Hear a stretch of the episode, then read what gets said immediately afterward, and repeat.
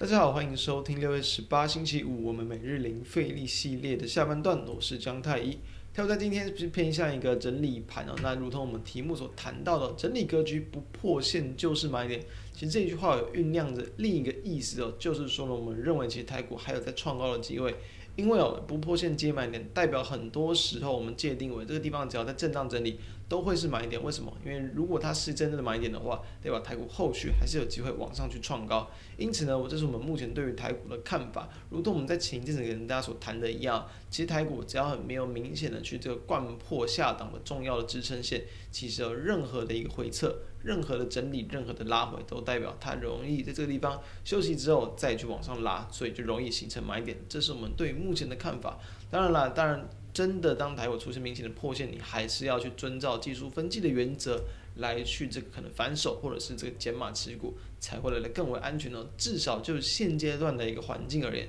我没有看到这种比较危险的一些讯号出现，因此我认为还是可以比较期待后续台股再去这个缓步震荡垫高的行情哦。好，我们来看到在今天的一个加权指数它的一个表现跟状况，今天是开一个平低盘，然后呢这个尾盘是收低，然后量呢是放出比较大一点的量，其今天的成交量也是来到五千四百亿元左右。不过呢，因为今天的尾盘是这个富时指数的权重调整日，所以当然尾盘会放出更大的量。今天的一个尾盘大约有这个应该是七百亿左右吧，其实比平常可能在一一一两一百多两百左右多了非常多，也因此你可以把尾盘的这个多出来的来去扣掉，这样子才可能不会被这个 K 棒价量上的一些这个线型给误导。所以说今天的量虽然看起来它是大过于月均量的，不过我们会认为它只是一个权重调整的一个就是。非常态性的一个增量，所以并不需要太去担心说，诶，今天会不会有这种放量啊？然后呢，这个呃，加权指数要收回的情况，因为我们可以看到，在贵买指数又是再度往上创近期的新高点了。贵买指数呢，其实哦，早在应该说，早在这个六月十号，就算是已经去突破五月份上旬的一个前波高点的颈线位置。那如今来看到，今天又是虽然收收了一根这个上影线，但是依旧是一个红 K 往上收，所以贵买指数呢还是相对的一个强势。那自然而然，对于大盘的看法，我们认为是不需要这么担心的。好，那大盘既然还是可以偏多看待，其实今天的线型也很明显，它其实就可以把它去界定为就是一个回撤五日均线的一个情况。今天的收盘几乎就是收在五日均线附近，所以没有明显的掼破，代表什么？这个地方很容易形成买点。我们下周就可以来去一同来看一下。好，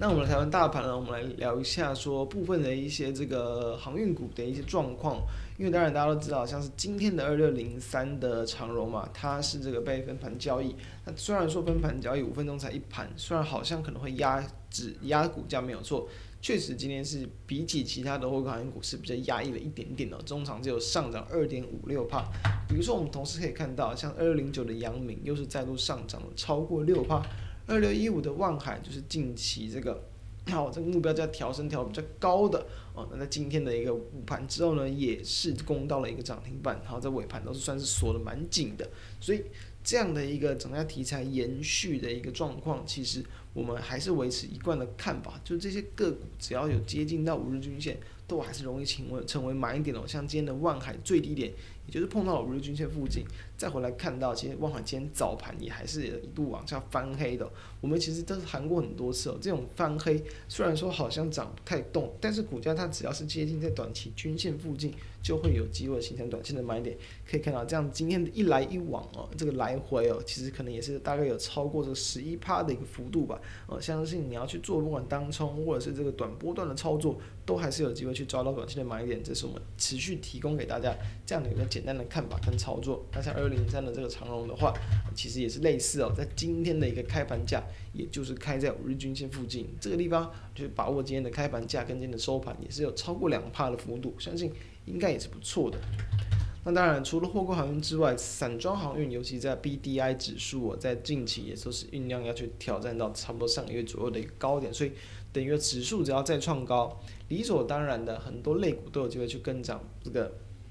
补涨走高，比如说其他散装航运的呃一些个股，像什么正德啊、惠阳啊，在近期都是连续的往上创高。那像是还没有去过前高，比如说像二六零五的新兴，我们认为它就有机会去挑战到前高，可能三十六点六元以上。那今天是收在三十三，当然今天收了一根涨停，你要去追可能也不容易了。但是下周我们就认为它要去过高的机会还是蛮大的，因此可以往这个方向去做观察。二六零六的域名也是一样，也还没有去过前高，今天也是一根跳空开高走高收高的涨停板。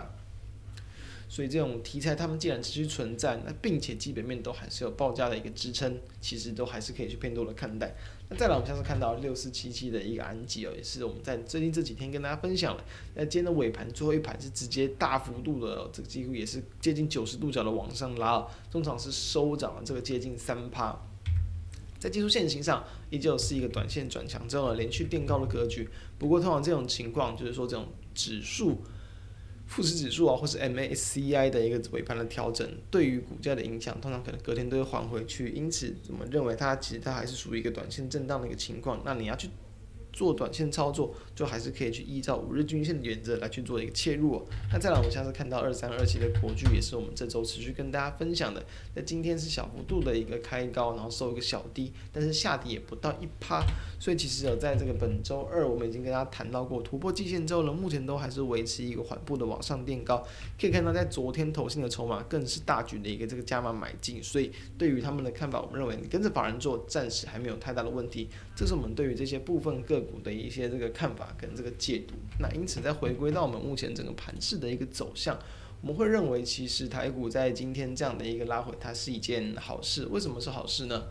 因为它其实根本没有破线嘛。所以说呢，没有破线的拉回哦，以过往的经验来看，确实很容易都有机会在这样个股轮动之后再度去往上攻的情况。那当然你要去小心，因为目前目前大盘还是比较可能偏向。突破了一万七千三百点之后的一个这个偏多整理格局，整理格局比较难连续的往上喷出，因此你在追价上面就要去比较小心短线的一个风险。那这当然就是由个人来去做决定了。我们其实还是会持续的建议这种哦这种拉回支撑或者是震荡低阶的再去做切入，都会来得更为安全。即便你看起来像是追高，比如说我们在我们一开始谈到像二六一五的万海，虽然说好像也是追的波段很高，但是你去把握五日均线的原则，也都是有机会为你带来不错的一些收益哦。那以上。就是我们今天跟各位分享的重点。如果觉得我们节目不错，都欢迎可以扫描我们的 QR code 加入我们的 Line，然后呢，并且欢迎订阅我们的 YouTube 频道，开启小铃铛。那如果是收听 Podcast 的朋友，也欢迎订阅来去收听我们每天的一个盘式解析哦。以上，这边也先祝大家周末愉快，我们下周再见，